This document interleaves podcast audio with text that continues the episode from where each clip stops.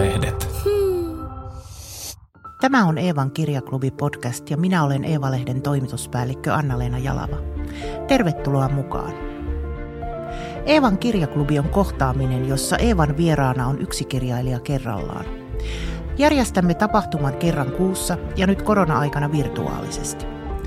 Yleisö voi osallistua lähettämällä kysymyksiä etukäteen tai kirjoittamalla niitä tapahtuman aikana chattiin.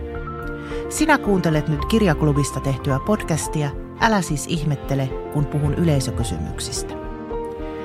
Eevan kirjaklubi kokoontuu kerran kuukaudessa. Tule mukaan. Ilmoittautuminen onnistuu osoitteessa lue.eeva.fi kautta kirjaklubi.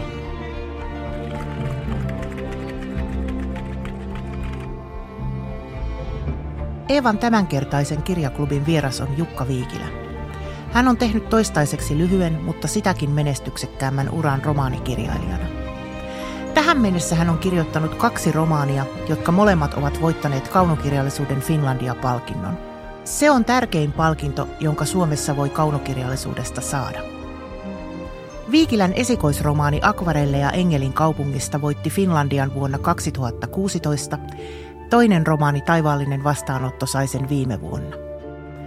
Kirjailijauransa Viikilä on kuitenkin aloittanut runoilijana jo vuosia aiemmin. Taivaallinen vastaanotto on kirjaimellisesti romaani romaanin vastaanotosta, ja se on muodoltaan aivan omanlaisensa. Se kertoo kirjailija Jaan Holmista, joka selviää avosydän leikkauksesta ja julkaisee sen jälkeen romaanin. Viikilän teoksessa ei ole perinteistä juonta tai tavanomaisia romaanihenkilöitä. Kirja koostuu Holmin romaanin otteista, hänet kohdanneiden ihmisten ajatuksista ja mikä tärkeintä, eri lukijoiden kirjaa koskevista pohdinnoista ja mielipiteistä. Haastavasta rakenteestaan huolimatta kirja vie hetkessä mukanaan. Tervetuloa Jukka Viikilä. Tekikö tiivistelmäni oikeutta kirjallesi? Joo, mun mielestä oli tota, ihan tota, täydellisyyttä hipova tuota, kuvaus tästä kompleksisesta tuota, sanataideteoksesta. Ja joo, kyllä hyvinkin tota, kuulosti tutulta ja hyväksyn tämän. Hyvä. Tuota, ihan ensin mä haluaisin tietää, että miksi kirjoitit tämän kirjan? Joo, toihan on hyvin, hyvin monisyinen ja hankala kysymys. Ensinnäkin kirjailija, kun nyt on identifioinut itsensä kirjailijaksi, kirjoittajaksi, niin lähtökohtahan on se, että on kirjoitettava koko ajan. Ja mä haluan, niin kun, se on enemmän oikeastaan kuin yksittäisiä teoksia, niin merkittävämpää on, on se semmoinen ikään kuin jatkuva kirjoittamisen prosessi. Ja mä ajattelen oikeastaan myöskin, mainitsit tämän Akvarelle Engelin kaupungissa kirjan, niin mä ajattelen, paljon ajattelin tätä kirjaa myöskin ja tämän ikään kuin tällaista konseptia niin kuin myös vasten tätä akvarellia-kirjaa. Mm. Siis sikäli, että toisaalta mä haluaisin kirjoittaa kirjan, joka on oikeastaan jatko-osa tuolle akvarellia-kirjalle, mutta Joo. ei sellainen jatko-osa, että se ikään kuin tapa kirjoittaa ja aiheisto ja kaikki muu, mitä romaaniin kuuluu, niin olisi, olisi jollain tavalla niin kuin samasta kaivosta otettua vettä, vaan ikään kuin näkökulma olisi jollain tavalla – sekä romaani teknisesti että aiheiden näkökulmasta uusi. Ja mun mielestä toden totta tästä tulikin kyllä minun mielestäni ihan hyvä jatko-osa niin kuin tässä, tässä katsannossa niin tälle kirjalle. Mutta mä oon pitkään ollut kiinnostunut siis tämän tyyppisestä rakenteesta, mikä tässä kirjassa on, niin kuin mainitsit, niin tämä on oikeastaan kirja olemattomasta kirjasta. Tämä on niin kuin olemattoman tai imaginäärisen kuvitellun kirjan vastaanotto. Ja mulla oli jo sanotaanko kauan ennen Akvarelle ja Engelin kaupungista kirjaa, niin mulla oli mielessä tällainen samantyyppinen teosrakenne kuin tässä on. Mutta silloin, silloin kysymyksessä oli niin kuin runokirja. Ja runokirjan nimi oli kuivakkaasti selitysteos. Ja ah. se, se, ja se koostui siis, se idea oli sama oikeastaan jossain, tai sama kuin tässä kirjassa jotenkin pääpiirteessään. Eli se, että tämä runokokoelma käsitti tällaisen imaginäärisen runokokoelman niin kuin selitysosion ainoastaan. Ja nämä selitykset olivat sitten nämä runot, jota mä kirjoitin jonkun verran ja, ja se on niin kuin muodoltaan niin kuin tämän edeltäjä. Eli tämä, niin kuin, tämä ehkä kuvaa muutenkin mun mielestä kirjallisia prosesseja mun mielestä ihan hyvin, että ne on niin kuin pitkiä pitkiä prosesseja, kunnes sitten löytää niin kuin lopullisen muotonsa. Että tämänkin juuret on sitten 15 vuoden takana. Sitten se, että miksi tällainen kirjallinen muoto mua erityisesti on kiinnostanut, niin on sitten kuuluu sille alueelle, että vaikea selittää. Niin. Tämä on todella mielenkiintoista, koska sanoit tuon sanan jatko-osa, koska akvarelleja Engelin kaupungista on niille, jotka eivät ole lukeneet, niin jälleen lyhyt epätieteellinen referointi, sehän on äkkiseltään melko perinteinenkin romaani. Se on kaunis, sellainen hallittu, siinä on juoni, tarina ja aika tavanomaiset henkilöt, mutta, mutta toisaalta nyt kun mietin, niin sehän on, tai että siinä niin kuin, se asettuu hyvin jatkumoon tässä. Joo. Ah, miten mun, mun mielestä, kyllä, mun mielestä kyllä, ja sitten se, että tietenkin vähän en, en voi niin kuin lukio, yksittäisten lukijoiden tai lukijoiden niin kuin, niin kuin reaktiota tai vastaanottoa kontrolloida, eikä haluakaan sitä kontrolloida. Ja se on osittain teema myös tuossa, tässä taivaallisessa vastaanotossa, että puhutaan tai siitä, miten, miten, miten kuritonta tämä, tämä vastaanotto on ja miten omia polkujaan se kulkee ja toisaalta miten jokainen lukija ikään kuin luo oman romaaninsa sen tekstin pohjalta. Ja tässä se on jossain määrin niin kuin korostunuttakin. Mutta siis, että Akvarelle ja Engelin kaupungissa on, on näin kirjailijan näkökulmasta niin kuin hyvinkin sukulaisteos. Että se, että mainitsit, että, että se on perinteisempi ja uh-huh. siinä on niin kuin enemmän painottuu tämmöiset niin juonnelliset seikat tai tarinalliset seikat. Mutta taas omasta näkökulmasta katsottuna niin, niin painottuu taivaallisessa vastaanotossakin, tai ei painotu, mutta siellä on olemassa ne, että se on kysymys, mä näen enemmän tuon tuommoisen vähän niin kuin levitettynä, hyvinkin levitettynä versioina akvarelle ja Engelikaupungista. Niitä yhdistää tämmöinen fragmenttimuoto, mm-hmm. että jos ajatellaan niin akvarelle Engelin kaupungiskirjaa, niin, niin tässä kirjassa niin kuin valtaosa kaikista teksteistä on oikeastaan sellaisia tekstejä, että ne olisi voitu sijoittaa sen kirjan rakenteessa oikeastaan mihin kohtaan sitä kirjaa vaan ja vaan, niin kuin, ja vaan niin kuin oikeastaan osa tai vähemmistö näistä teksteistä on sitten sellaisia, jotka niin kuin kantaa mukanaan tällaista niin kuin, niin kuin ikään kuin henkilökuvausta tai juonta tai tarinaa. Ja tuossa mielessä niin kuin se, että se on, niin kuin, tämä on vaan vähän pidemmälle viety, mutta mä näen semmoisen saman genetiikan siinä juuri tässä, mm. niin kuin, että, että molemmissa kirjoissa on tämä, tällainen tapa niin kuin, kirjoittaa lyhyesti ja fragmentaarisesti vähän niin kuin kaikesta tai vähän kaikkialta ympäriltä siitä, siinä niin kuin sen, siitä aiheesta, mistä, mistä, tämä kirjat on, niin kuin, mistä kirjat kertoo. Et Akvarelli ja Engelikaupungissa kirjassa se on, että tämä, se on vain niin keski, hyvin paljon keskitetympi muoto. Että siinä oikeastaan ollaan yhden historiallisen henkilön niin kuin pään, pään sisässä ja sitten on nämä tämmöiset mun mielestä vähän näennäisetkin historialliset tapahtumat. Mutta tuossa on sitten niin kuin toisaalta tämä sydänleikkaus ja Jaan Holm, jonka mm. ympärille asiat jotenkin niin kuin jollain tavalla jännittyy, mutta samaan aikaan sitten tämä, vaan tämä fragmenttien aiheiden ja teemojen hajonta on suurempi. Mutta tämän tyyppisiä, mutta mun mielestä tietty semmoinen kirjallinen joku sellainen niin kuin metodi on kuitenkin hirveän niin kuin samansuuntainen mielestäni. No, kyllä. Joo. Tässähän tosiaan en malta olla mainitsematta sitä niin sanottua tosielämän seikkaa, että kuten haastatteluistasi ole, olemme saaneet lukea, että sulla itselläsi on takana myös avosydänleikkaus, niin kuin Jaan Joo. Holmilla. Ja nyt on sitten tietysti kiusauksena kysyä, että no onko tämä nyt sittenkin sitä muodikasta autofiktiota? Kirjoitatko omasta elämästäsi miten paljon? Voiko sitä edes Joo, noin? Tuo, on, tuo on hyvä kysymys, että toki niin kuin kirja on, tai kirjassa on niin autofiktiivinen juonne, joka on nimenomaan tämä Jan Holm ja hänen sydänleikkauksensa. Et se on ihan, tota, ihan niin kuin tietenkin ihan selvä asia, enkä sitä mitenkään peittele, mutta kirja on myöskin taas toisaalta niin kuin reaktio autofiktioon tai tämä muoto, kirjan niin kuin kokonaismuoto on mun mielestä semmoinen ehkä mun tapa niin kuin suhtautua tai niin kuin käsitellä henkilökohtaisia asioita. Mm. Eli toisaalta mä olisin voinut kirjoittaa kirjan, jossa, joka yksinomaan sijoittuisi tähän – vaikka sairaalaympäristöön ja tähän niihin havaintoihin, mitä mulla on avon sydänleikkauksista ja niihin havaintoihin, mitä mulla on kaikista siitä, mitä siihen liittyy. taivaalle vastaanottohan ei suinkaan sitten pitäydy pelkästään tässä, että, vaan pääosin pää, taivaalle vastaanotto on ikään kuin muiden romaalihenkilöiden niin kuin näkemyksiä ja tuntemuksia, voisiko sanoa tästä autofiktiivisesta sydänleikkausosiosta tai tarinasta. Et tässä mielessä mä oon niin sirottanut sen mun henkilökohtaisen materiaalin niin kuin hirveän moniin suihin ja moniin näkökulmiin. Ja se on niin kuin ollut tarkoitus, että mä niin kuin jossain määrin häivytän sen ja teen siitä myös ristiriitaisin ja teen siitä niin kuin poleemisen. Ja että et tällaiset niin kuin sadat ihmiset saa, niin kuin, tai miten, miten vähän niin kuin tällainen henkilökohtainen niin kuin aines niin kuin jatkuu muissa ihmisissä, tämä tyyppinen Et siinä mielessä tämä on vähän niin kuin anti-autofiktio, mutta samaan aikaan myöskin kyllä niin kuin lähtökohdiltaan autofiktiivinen.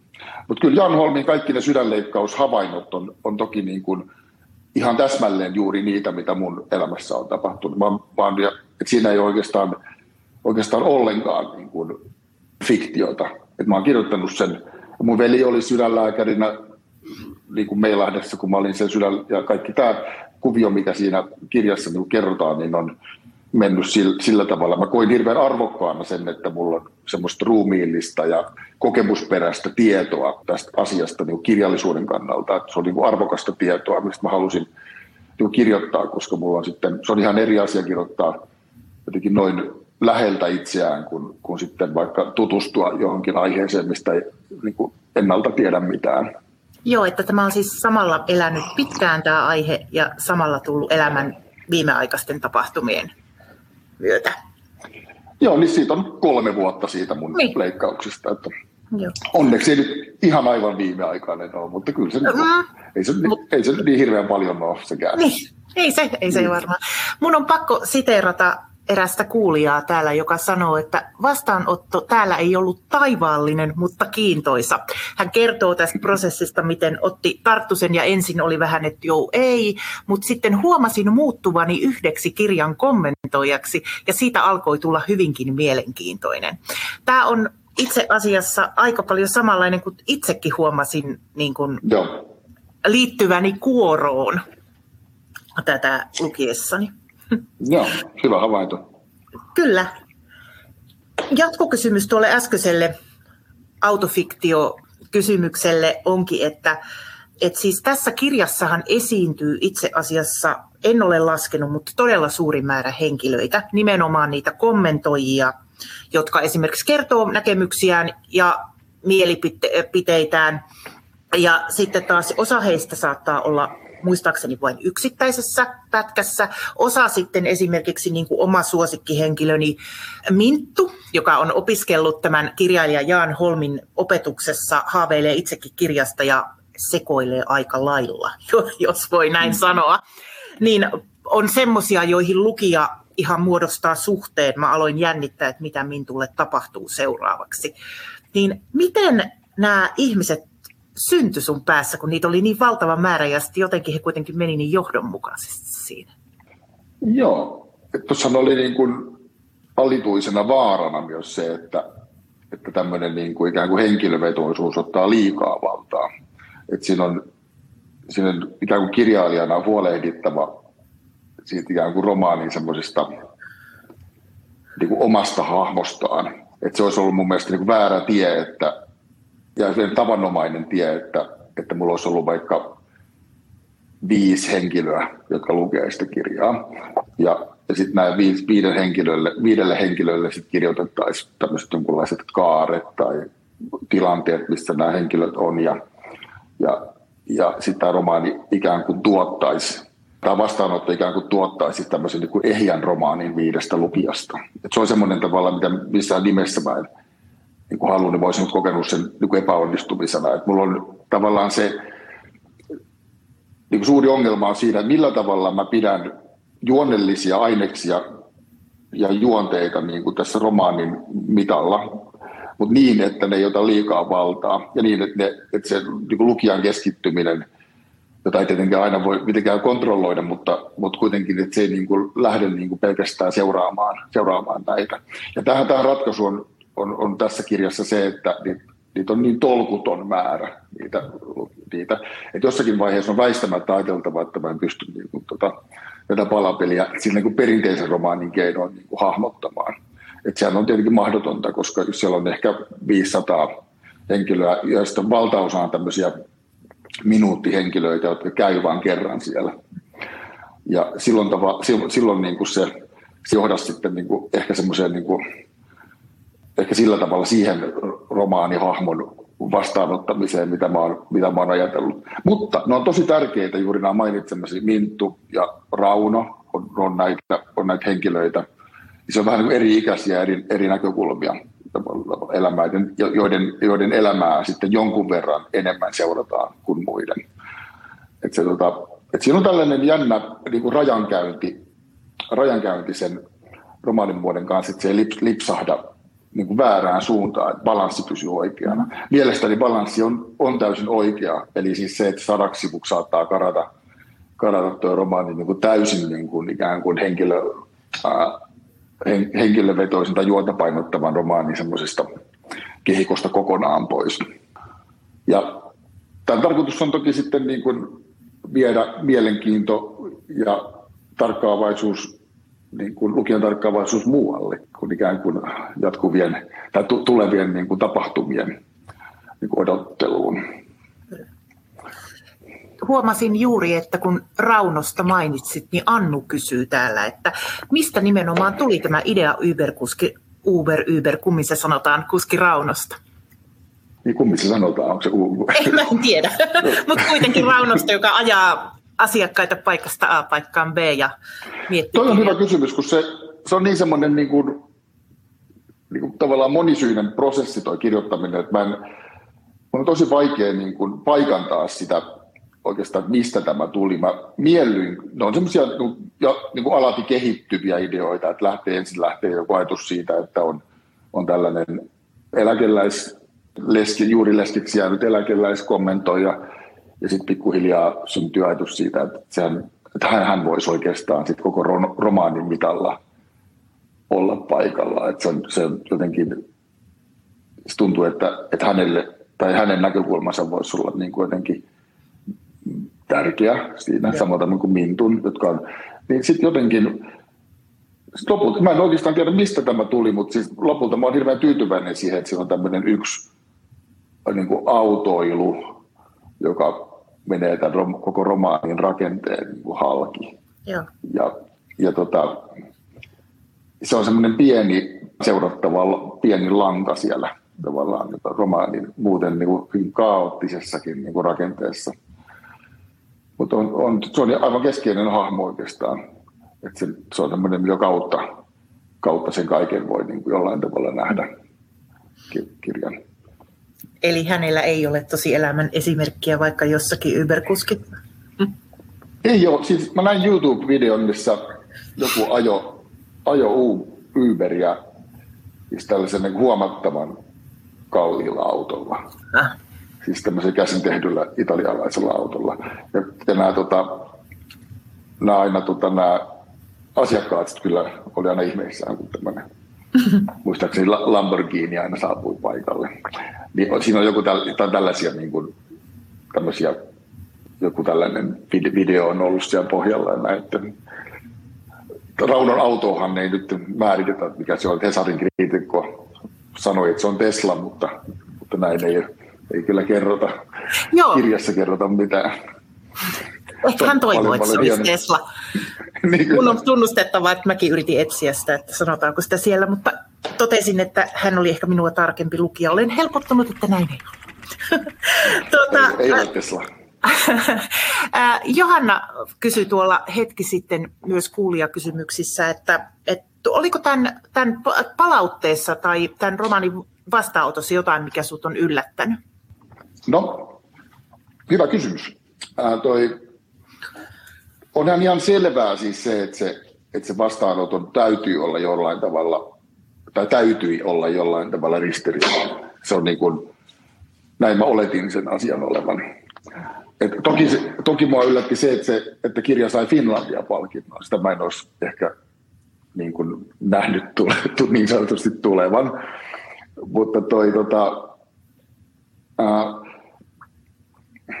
mä odotin ehkä vähän tämän tyyppistä vastaanottoa, mikä, mikä, minkä tämä kirja on saanut. Eli mun näkökulmasta vastaanotto on ollut siis sellainen, että tähän suhtaudutaan joko kuumasti tai kylmästi, mutta sen niin kuin, jotenkin ehkä intohimoisemmin kuin mun edelliseen romaaniin. Ja myöskin se, että tavallaan tämän, tämän romaanin niin kuin rakastajat ovat sitten palavampia kuin Engel-romaanin. Ja sitten toisaalta on ollut ihmisiä niin kuin vihamielistä suhtautumista, joka kuuluu tietenkin, kun tällaisesta romaanista on kysymys, niin asiaan. Joo. Oletko muuten saanut paljon palautetta ihan henkilökohtaisesti niin kuin omiin? On tosi paljon. Ihan paljon, paljon enemmän kuin, paljon, paljon enemmän kuin, kuin edellisestä. Mä vertaan koko ajan nyt siihen, koska se on, se on tota, niin. ne on vähän ver, vertailukelpoisiakin keskenään. Et molemmat, molemmat romaanit jollain tavalla kuitenkin niin menestyi hyvin tai lähti, lähti hyvin rullaamaan myös ihan alusta lähtien, joka on niin kuin tosi iloinen asia, että, että oli jo listoilla ennen ehdokkuuttakin molemmat. Mutta se, että toi, mitä Suomi lukee listoilla, mutta se, että niin kuin, on saanut enemmän, että se on niin kuin juuri tätä tämmöistä, eihän nyt ihmiset lähetä mitään negatiivista palautetta, ne, ne laitetaan nettiin tai, tai, tota, tai sitten pidetään omana tietona. Että mm. Kyllä mä oon saanut tosi paljon positiivista palautetta ja hirveän paljon kollegoilta. Ja se on ollut mulle niin kuin tosi myöskin semmoista lämmittävää niin kuin tämmöisiltä itse, itse arvo, arvostamia kirjailijoita, jotka on mun, ollut mun esikuvia. Ja on, on kyllä tosi hyvin tullut palautetta. Se on ollut ihanaa. Mä oon kirjoittanut ylös mun hyvää palautetta, mitä mä oon saanut. Mulla on semmoinen niin kuin, faili, mihin mä laitan ne ylös. Onko mainio idea? Joo, mutta tämä on, tämä on tällainen, joo, tämä on tällaista pikkusen sadepäivien varalta. Se, niin kuin, Ihan mahtava idea. niin kuin kootusti voi lukea näitä. Tota, kirjailija välillä tarvitsee sellaista. Tota se, pitää niin, kopioida tuota, omaankin hommaansa niin kuin taas. Joo. Joo, mainio vinkki Välillä loppuu usko, niin tota, se on kiva lukea sieltä, että mitä. Mä, se on niin kuin, sillä tavalla niin kuin, tietenkin tavallaan puolueellinen, että mä laitan sinne vain positiivisen palautteen. negatiivista palautetta. Minusta se on täysin sallittua, varsinkin tämmöisinä aikoina, varsinkin ihmiselle, joka tekee työtään yksin ja oman päänsä sisällä, niin kuin kirjailija kaiketi tekee. Mutta näin, näin. nyt on kyllä pakko kysyä tästä sun romaanitaiteesta semmoinen homma, että mitä voit sillä enää saavuttaa, kun on voitettu jo kaksi Finlandiaa, että tuleeko seuraavasta kolmas? Onko se niin, toi, toi on hyvä kysymys tietenkin, jos näitä ulkoisia tavoitteita tota, ajattelee, niin, niin ehkä, ei, ehkä ei sitten niin kuin, tota, Suomen maassa. Mutta mut tota, varmaanhan on tietenkin se, että se ei, mun kolmas romaani ei kyllä sitten enää varmaan kyllä ehdokkaaskaan voi päästä, aivan riippumatta siitä, että kuinka hyvä siitä tulee. Et, tota, mä oon sitä nyt kirjoittamassa ja kyllä mä sanoisin, että sanon, että siitä parempi tulee kuin näistä aikaisemmista, mutta, mutta se ei tule muuttamaan tietenkään, että se on jo sitten jo niin kuin tosi epäreilua, että toikin on sillä rajoilla, että viiden vuoden välein saa tuollaisen ison palkinnon jo sillä rajoilla, että onko se niin kuin reilua, reilua sitten tota, kollegoita kohtaan näin. Et se on omat semmoiset, että mutta mut kohtuus se, että kyllä sit, tota, en, en jännitä. Sitten tuossa on hyvä, että ei tarvitse enää ajatella sitä, että niin kuin lainkaan tätä palkitsemiskuvioita tuon seuraavan kirjan kanssa, koska tota, on selvää, että en tule hirveästi varmaan ajat, ajattelemaan sitä. Ja se osaltaan tietenkin auttaa sitten taas kirjo- niin kuin hyvin kirjoittamisessa, koska ei tarvitse paineistaa itseään millään tuollaisella. Ja, tota, niin, ja niin kuin en tiedä onko tiedettyä, mutta kirjailijathan on, sehän on aika raskasta tässä ammatissa semmoinen, kun se on itsestä riippumatonta ja tämmöinen joutuu tällaisen kilpailutuksen kohteeksi, niin se on raskasta, raskasta kirjailijoille ylipäätäänkin se, että niin kuin tavallaan juuri tämä, kun ehdokku, erilaisten palkintojen ehdokkuuksia ilmoitetaan ja näin, niin se on raskasta aikaa se ehkä edistää kirjallisuuden näkyvyyttä ja tällaista, mutta se ei edistä välttämättä hyvää kirjoittamista, koska sillä on myös se tietty lamauttava puolensa, joka kestää aina aikansa ennen kuin niistä toipuu. Että, varsinkin jos on hyvin mieltynyt ollut omaan kirjaansa ja sitä ei huomioida.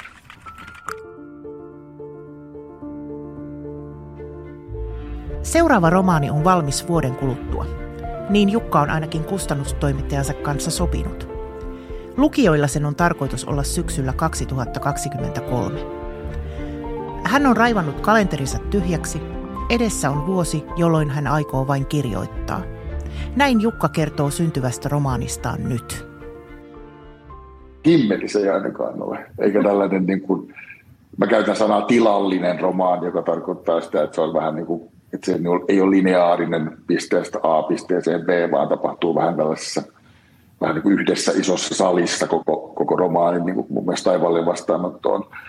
Joo, mä halusin kirjoittaa tosi pienen, vähän niin kuin pienoisromaanimaisenkin, pie, hyvin pienen niin kuin tarinallisen muodon. Ja mä oon kirjoittamassa tällaista. Et sen verran mä voin kirjo- kertoa siitä, että se kertoo myös tämmöisestä ikääntyneestä naisesta, tämmöisestä kohta sata vuotta täyttävästä naisesta. Mä oon kirjoittanut ihan hyvässä vauhdissa sen kanssa ja mä aion saada sen aika pian valmiiksi, koska se ei ole niin työläs. Ja sitten tämän niin kuin romaanin tämmöinen, jos ajatellaan, että tuossa on tämmöinen erikoinen vastaanottomuoto, niin mitä suuressa romaanissa on myös tällainen tämmöinen ehkä erikoinen romaanitekninen ratkaisu ainakin nyt toistaiseksi. Ja se on sellainen, että, että tämä kirja käsittää ainoastaan tämän naisen unohtamia asioita. Ja kysymys ei ole muistisairaudesta eikä tällaista, vaan, vaan se käsittää ainoastaan sitä elämää, mikä on jäänyt hänen tietoisuuden ulkopuolelle. Ja kaikkien, suurilta, suurilta osinhan meidän kaikkien elämä niin kuin tapahtuu ikään kuin ulkopuolella sen, mitä me itse ymmärretään tai muistetaan tai havaitaan. Että on hyvin pieni osa vain sitä, millä, mistä me niin kuin jollain tavalla – konstruoidaan sit se käsitys meidän omasta elämänkaaresta tai meidän omasta elämästämme. Mutta tämä kirja kertoo vain asioista, jotka ei, joista hänelle ei ole hajuakaan. Onpa kiinnostavaa. Mistä tämä idea Vaikea sanoa, vaikea sanoa. Vaan mä mietin jotain semmoista, mistä, vois, mistä olisi jotenkin raikasta kirjoittaa uutta kirjaa. Ja toi, että on pieni, runollinen ja pieni kirja. Semmoinen vähän niin kuin ajatus tämmöisellä, kun toi oli taas massiivinen vyörytys, toi, toi taivaallinen vastaanotto, niin ja taas semmoinen ehkä pie, pieni tarina. Tämmöinen. Et siinä mielessä se ehkä muistuttaa akvarellia niin kuin semmoisessa pieni kaunis tarina ehkä. Pia kysyy, että onko sinulla esikuvaa kirjailijoiden joukossa ja oletko kirjoittanut, ja toinen kysymys, oletko kirjoittanut nuoresta saakka? Mä oon kirjoittanut aika, aika nuoresti jo. Musiikki oli mulle tärkeä taidemuoto ihan niin oikeastaan lapsuudessa ja varhaisuoruudessa. Mutta mä aloitin kirjoittamisen, ihan semmoisen tavoitteellisenkin kirjoittamisen joskus alle 20-vuotiaana. Et kyllä mä yli puolet elämästäni on, on niin kirjoittanut tavoitteellisesti. Ja tota, et se on niin kuin aika pitkä aika, että siihenkin nähden, että vasta 2008 julkaisin ensimmäisen kirjan. Mutta tota, on mulla toki, toki niin kuin paljonkin esikuvia.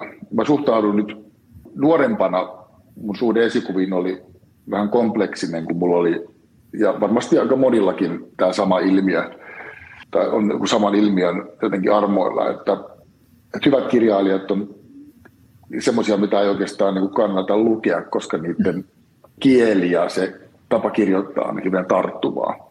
Et kaikista parhaat kirjailijat on tietenkin kirjailijoita, joilla on, on niin kuin oma ääni tai oma tapa nähdä maailmaa ja oma tapa kirjoittaa siitä. Ja ne on sellaisia asioita, mitkä hirveän helposti tarttuu. Ja sä, niitä ikään kuin parhaiden kirjailijoiden tekstiä ei voi niin kuin toistaa. Ja niistä tulee sitten niin kuin kopioita. Mun varmaan ensimmäinen kymmenen vuotta mun kirjoittamisesta meni ehkä vähän tällaiseen, että mä niin kuin kirjoitin vähän niin kuin matkimalla, tai mun tekstit muistutti hirveän paljon kuin muiden kirjoittajan tekstiä, vaikka myös Paavo Haavikon tai Eva-Liisa Mannerin tai Raija Siekkisen tai Antti Hyryn tai tämän kaltaisia. Ne oli vähän niin kuin pastissimaisia. Siinä tuli ehkä mainittua näitä, näitä hyviä kirjailijoita, ainakin kotimaasta. Mm. Eevan kirjaklubin perinteiden mukaan jokainen kirjailijavieras esittää seuraavalle kysymyksen. Meri Valkama kysyy Jukalta. Mitä tekisit työksesi, jos et voisi kirjoittaa? Niin, toivoisin, että voisin tehdä jotain sellaista, mihin mun niin intohimot kohdistuu, että mulla olisi mahdollisuus siihen, että sehän on sitten ihan herrassa, että toteutuuko elämässä tällainen asia ainakin toista kertaa. Mutta toi, tota, varmasti musiikki, se oli mun ensimmäinen into, mä halusin olla jatsmuusikko silloin aikoinaan, se olisi semmoinen, ja kyllä mun nyt, mulla on hirveän niin kuin, monenlaisia niin kuin, tällaisia intohimon kohteita ja harrastuksia, mitä, mitkä mä voisin niin kuin, mielelläni muuttaa ammatiksi. Yksi voisi olla esimerkiksi tällainen kellodiileri, eli voisin niin kuin, olla kellojen myyjä, tai mä voisin esimerkiksi pitää vaikka omaa rahastoa, olisi hienoa sitten ihmiset antavat rahat mulle ja mä sijoittaisin ne heidän puolestaan omaan rahastoon ja tämän kaltaisia. Okei, kiinnostavaa. Olkoon siinä vaikka, ol, joo, olkoon siinä vaikka joo. kolme. Kellodiileri ja rahastohoitaja pääsivät yllättämään, mutta sehän näissä haastatteluissa oman, parasta onkin. Oman rahastonhoitaja, joo. Aivan. Millaisia sun työpäivät on nyt varsinkin, kun onko, onko niillä tiettyä rytmiä tai tietty paikka, jossa kirjoitat tietyt kellonajat? No mä kirjoitan oikeastaan koko valveillaoloaikani, mutta mä kirjoitan aika vähän kerrallaan. Eli mun, ja mulla ei ole tiettyä paikkaa, missä mä kirjoitan. Mulla, mulla ei ikinä ollut työhuonetta. Mä kirjoitan oikeastaan kaikkialla, missä mä olen. Ja se on juuri tämä, että mä niin kun, mun kirjo, tyypillinen kirjoituspäivä on ehkä sellainen, että mä kirjoitan 20 minuuttia herättyäni, sitten sen jälkeen mä touhuan jotain muuta, juon kahvia ja tyhjennän diskikonetta ja sitten mä kirjoitan 10 minuuttia ja sitten teen jotain muuta. Mä kirjoitan oikeastaan aina silloin, kun mulla tulee niinku idea mieleen, mutta mä, en, mut mä en tee sitä, että mä istun niinku tietokoneen ääreen ja jään siihen niinku ikään kuin työstämään tai katsomaan tuota tyhjää, tyhjää näyttöä. Mä kirjoitan vaan silloin, kun mulla tulee idea. Ja usein silloin sitä, se edellyttää sitä, että mulla on jonkunlainen kaunokirjallinen projekti menossa, jossa niin kuin alintajuta työskentelee tämän projektin eteen. Ja mä kirjoitan aina, kun puhaillessani jotain muuta, niin tulee, okei, okay, noinhan mä voisin tehdä, että mä käyn kirjoittamassa ja sitten mä palaan heti johonkin muuhun. Eli tällainen prosessi on niin kuin päällä niin kuin koko ajan. Mitä syvemmällä mä tässä tekstissä olen, niin sen niin kuin tiheämmin mä sitten käyn tätä tekstiä kirjoitan.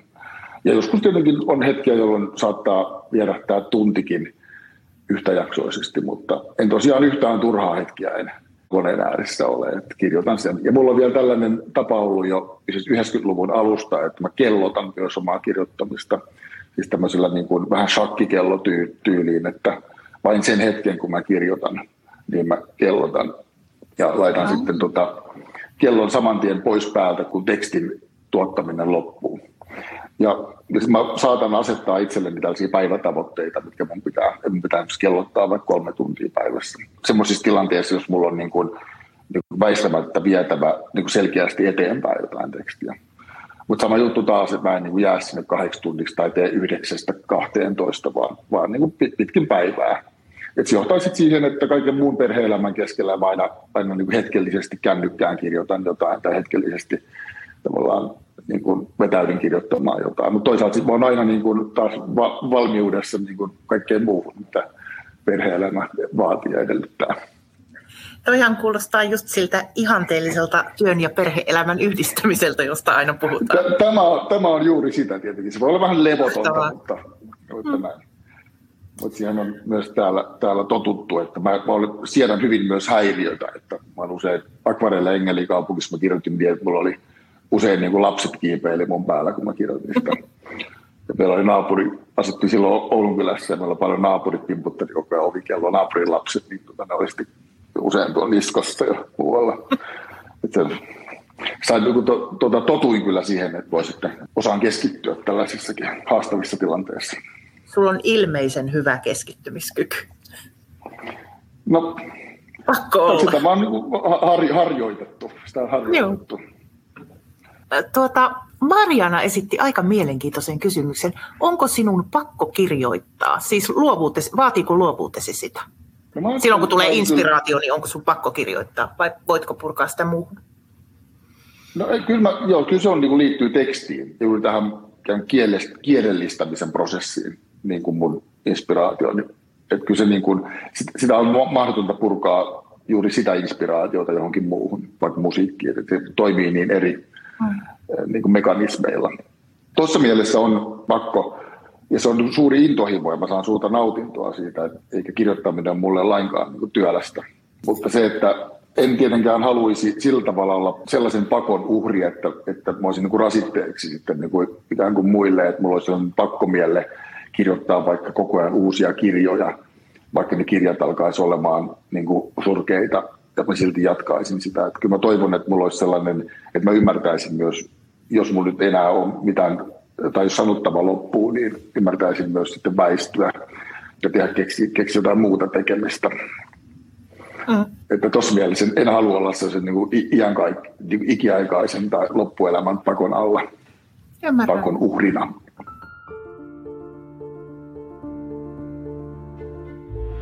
Jokainen Eevan kirjaklubi päättyy 20 kysymykseen. Kysymykset pohjautuvat osittain kirjailija Marcel Proustin suosituksi tekemään seurapeliin, jonka sanotaan paljastavan ihmisen todellisen luonteen. Oletko valmis Jukka Viikilä? Joo, tuota, katsotaan miten käy. Mm, tämä on kiinnostavaa. Ensimmäinen kysymys on, että mikä kirja kaikkien pitäisi lukea? Sellaistahan nyt ei ole ja on hyvä, että näin ei ole. Mutta mä, mä suosittelisin, mun mielestä tavallaan me ihmisten, tai soisin ihmisten lukevan enemmän runoutta. Ja pitkä proosa on, niin kuin, varsinkin pitkä proosa on niin kuin ansaitsemattomastikin tämmöisessä hegemonisessa asemassa. Ja runoudesta joku suomalainen hyvä, ehkä modernistinen runoilija, vaikka Eeva-Liisa Manner voisi olla hyvä. Mä vastaan Eeva-Liisa Mannerin Kuolleet vedet, joka on hänen viimeinen runokokoelmansa vuodelta 1977.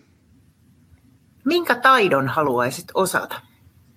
No mä haluaisin osata semmoisen kontrollista pääsemisen taidon. Siis taidon, jossa niin kuin mä voisin niin kuin hukata yhä useammin ja taidokkaammin niin kuin oman itseni tai oman, oman, omat käsitykset omista, omasta minuudestani. Tarkoitan lähinnä sitä, että mä voisin antautua vaikka kuuntelemaan paremmin, paremmin muita ihmisiä, enkä keskittyä niin omiin tuntemuksiin.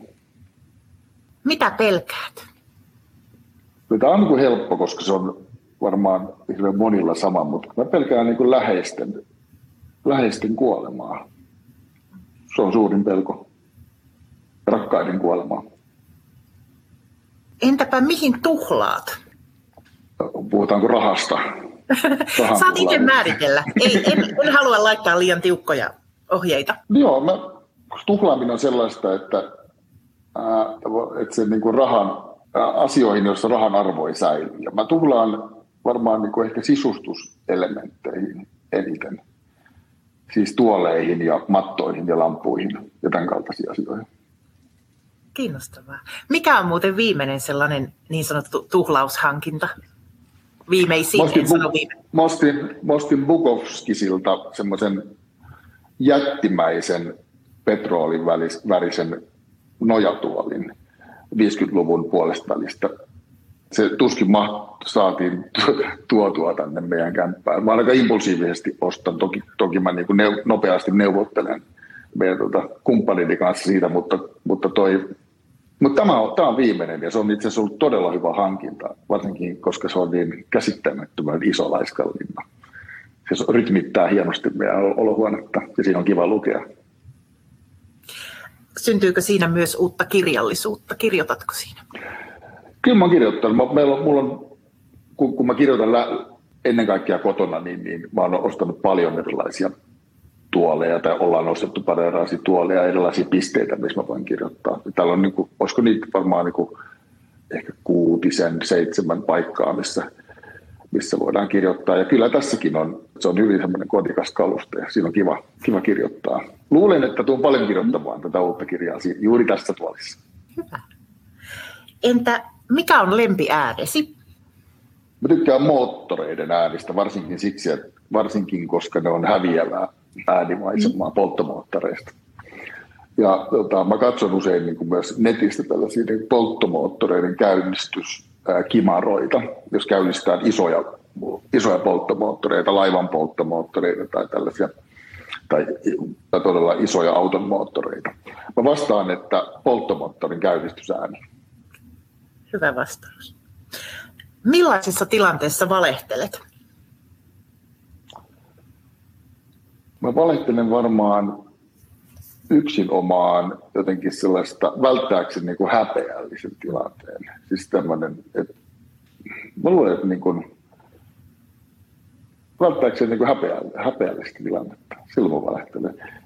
Mutta, val, mutta no pieniä, mahdollisimman pieniä valkoisia valheita. Eli pientä totuuden Joo, joo, ja totta kai, eikä nyt ehkä niin pientäkään aina, mutta se kuuluu asiaan. Pitää, pitää mielikuvituksen virkeänä. Toi oli hyvin sanottu. Otan käyttöön, pitää mielikuvituksen virkeänä. tota, kuka on muuttanut elämäsi? Siis jokainen ihminen, joka kulkee rinnalla, niin muuttaa jatkuvasti mua, kaikki ystävät. Että tietenkin kliseistä on sanoa, että oma lapsi, ja kyllä se varmasti on näin, että oma, oma lapsi on tehnyt sitä niin kuin eniten. Se prosessi on niin kuin niin kuin mylläävin ja selkein. Mm. Onko tuota, hän muuten koskaan kommentoinut sun kirjoittamista tai kirjoja? Tässä yhteydessä en malta olla kysymättä. On, on, on. Että lapsihan ei tota, siltä kielletty, se, hän ei saa vielä lukea tuota taivaallista vastaanottoa. Ymmärrän. Tota, hän on tota 11 nyt, niin tota, mm. siinä on myöskin niin paljon semmoisia voisi sanoa aikuisten asioita, että ei, tota, eikä muutenkaan. Että se, mutta kyllä se tota, kova kommentoi, vaan mä kysyn itse asiassa mun lapselta mielipiteitä. Vaikka tässä uudessa kirjassakin mä oon kysynyt siltä erilaisia mielipiteitä. Hän osallistuu siis kyllä mun kirjoittamiseen. Ah, kiinnostavaa. Ja ihan tekstiin liittyviä, liittyviä mielipiteitä. Ja hän myöskin keksi tuohon tota, taivaalliseen vastaanottoon näitä lukijoiden nimiä. Ai. Niin, toi, hän, tie, tie, tie, joo, hän tiesi tämän rakenteen, mutta ei mä muuten sitten mikään sitä kokonaan voi, voi vielä lukea. Mutta jossakin vaiheessa. No niin. Palaan seuraavaan kysymykseen tältä listalta. Mitä sanaa tai lausetta käytät liikaa? Se on tavallaan. tavallaan. Ihan ehdottomasti. Tavallaan ymmärrettävää. Ne on ihan hirveitä, siis tuommoiset tarttuvat mm sanat. Ja toi on yksi niistä, että nytkin mä pyrin niin kuin, niin kuin, tota, niin kuin on toinen Pyrin tota, muodostamaan lauseita niin, että mä en sanoisi joka lauseessa tavallaan. Mm. Ja tietenkin on myöskin, se on niin kuin, tosi vielä äh, niin kuin ärsyttävä sana, tietenkin, koska se jotenkin viittaa siihen, että kaikki jotenkin on jo ennalta tiedosta. Entä Mutta, jos voisit muuttaa yhden asian itsessäsi, mikä se olisi? No ehkä sellainen pit, ehkä pitkä vihaisuus. Se on ehkä vähän, vähän voimakas sana niin kuin tämä vihaisuus, mutta siis kuitenkin tällainen ominaisuus, jossa niin kuin asiat jotenkin eivät oikein hä- häiry muistista. Et mä toivoisin olevani enemmän ihminen, joka voisi jättää niin kuin menneen niin kuin täysin taakse. Mutta ehkä se on meille ihmisille vaikeaa ja minulle vaikeaa. Mitä pidät suurimpana saavutuksenasi? Tämä on vaikea, mutta kun nyt kun puhutaan kirjoista, ja ollaan kirja, kirjaklubilla, niin mä tota, käännän sen siihen. Mä varmaan pidän ehkä, tai just nyt musta tuntuu siltä, että mun molemmat romaanit on tulossa Ranskassa Gallimaat kustantaa ne molemmat. Ja Gallimaat on superkustantaja ja mun valtaosa kaikista mun nuoruuteni lempikirjailijoista oli Gallimaatin kustantamia kirjailijoita. Ja mä pidän sitä ehkä semmoisena, se on niin kuin, sit se avaa myös tämmöisen, ihanaa, että mä saan noi, että noi kirjat saadaan niin kuin ikään kuin ranskalaisten lukijoiden tai ranskankielisten lukijoiden, lukijoiden tuota ulottuville. Et on tosi mahtavaa olla siis perinteikkäässä vanhassa parisilaisessa kustantamossa mukana. Niin, onneksi olkoon se on, Joo, se on ehkä semmoinen tota, ehkä niin kuin tällä hetkellä vastaus tuohon. Entä mikä on arvokkain omaisuutesi? Ehkä mun syntymävuoden kello, kello syntymävuodelta. se on ehkä arvokkain. Ei mulla niin hirveän arvokkaita asioita ole, mutta se on ehkä arvokkain niin kuin euromääräisesti, mitä mulla on. Entäpä jos saisit olla joku muu yhden päivän ajan, niin kenet valitsisit? Tämä on tosi hankala. Eikö? Vois, mä haluaisin olla joku ta- todella tasapainoinen ja viisas itseäni enemmän elämää nähnyt ihminen.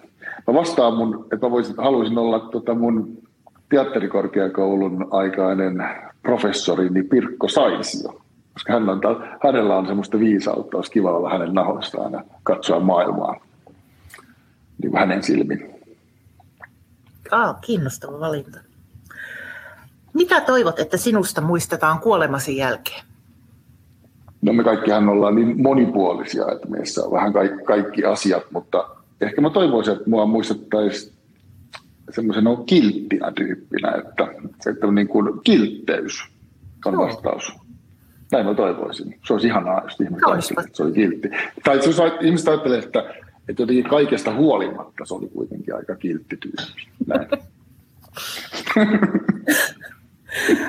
Mikä on paras tekemäsi päätös? Se on se, mikä mä teen aina, osaan onneksi nykyään tehdä sen, että mä luovun kaikesta kirjo- kirjoittamisen esteistä. Milloin mikä, mitäkin se on. Jos mä oon niin kuin mun elämässäni mennyt harha, harhateille ja ottanut liikaa asioita, mitkä vie mut ikään kuin päätieltä pois, niin mä osaan sieltä nykyään hyvin tulla takaisin. Ja sen päätöksen me joudun tekemään aina uudestaan ja uudestaan. Mikä on lempipaikkasi maailmassa? No, mä oon, tykkään olla kotona. Mm. Koti, ihan ehdottomasti. Kyllä. Entä hyödyllisin rutiinisi? No mun hyödyllisin rutiini on, se voisi olla niin kuin, mennä jotenkin näin, että, että mä osaan nykyään tehdä vähän, mutta joka päivä. Eli mä teen niin kuin mitä tahansa asiaa, tai melkein kaikkia asioita mä teen vähän, mutta niin kuin sitkeästi päivittäin. Ja se on oikeastaan mun hyödyllisen. Mä niin op, op, ja liittyen just tähän kirjoittamiseenkin, mistä puhuttiin. Eli mä kirjoitan vähän, mutta tauotta. Se on mun hyödyllisin rutiini. Entä minkä neuvon antaisit nuoremmalle itsellesi, jos voisit? Aikuisena on helpompaa. Sanoisin näin aikuisuus on yllättävän helppoa verrattuna niihin mielikuviin, mitä, mitä siitä, tota, siitä oli. En mä tietenkään voi yleistää tätä kaikkien puolesta, mutta näin kun puhutaan nuoresta itsestä, niin... Niin, niin ja omasta kulmasta ihan se asiat, Niin, eli asiat, tota, asiat helpottuvat on mun, vasta, on mun neuvo. Et ei hätää. En, entä sitten, mitä olet oppinut rakkaudesta? No ehkä sen, että siihen sopii touhuaminen ja aktiivisuus. Eli teot ja sanat, ei pelkästään niin kuin oletukset ja itsestäänselvyydet. Ne on, ne on hyvä, hyvä mikstuura. Minkä suhteen muutit viimeksi mieltäsi? Mä pyrin sellaiseen tilanteeseen, missä mä voisin muuttaa mahdollisimman usein mieltäni ja katsoa asioita niin kuin mahdollisimman monista eri näkökulmista. Se on vähän tässä ammatissakin niin kuin jossain määrin välttämätöntä. Ja mä tietenkin tuossa kirjassakin, kirjankin rakenne osittaa aina juuri sitä, että mä voisin, voin kirjoittaa niin kuin vastakkaisia mielipiteitä tai vastakkaisia näkökulmia. Ehkä mä muutin mieleeni jotenkin, kun nyt ajatellaan tätä maailman poliittista tilannetta tai, tai tätä hirveät tilannetta, missä me tällä hetkellä eletään, niin ehkä sitä, ehkä, ehkä, ehkä mä muutin niin kuin mielipiteeni siitä, että sivistyksen ja myötätunneen ja toiveikkuuden lisäksi tarvitaan myös välillä myös voimaa. Ja mä oon ehkä maanpuolustuksen suhteen muuttanut vähän mielipidettä, tai ainakin näkökulmaan. Mm. Ja siitä päästäänkin kysymyssarjan viimeiseen. Mikä herättää sinussa toivoa?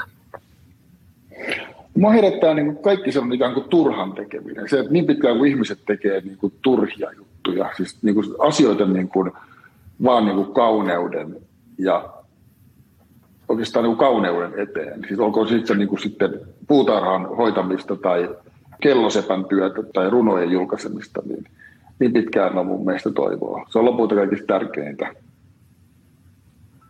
Näin mä sanoisin. Se oli kauniisti sanottu.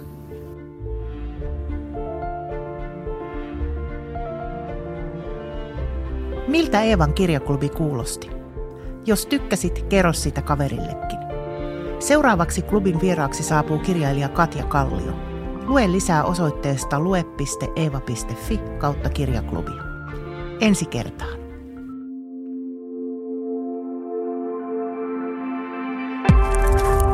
A-lehdet. Hei, minä olen Eevan päätoimittaja Mari Paalosolo-Jussimäki. Tämän podcastin lisäksi Eeva on paljon muutakin. Eeva-lehden sivuilla kohtaat joka vuosi yli 160 rohkeaa ihmistä. Toivon, että tilaat Eevan ja tulet mukaan. Kurkkaa hyvä tarjous osoitteesta lue.eeva.fi kautta tutustu.